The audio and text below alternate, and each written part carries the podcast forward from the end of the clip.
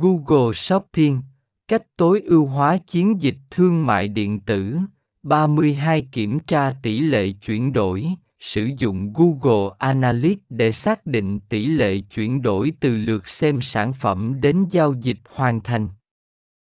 Điều này sẽ cho bạn biết sản phẩm nào hoặc loại sản phẩm nào đang đạt được hiệu suất tốt nhất. B.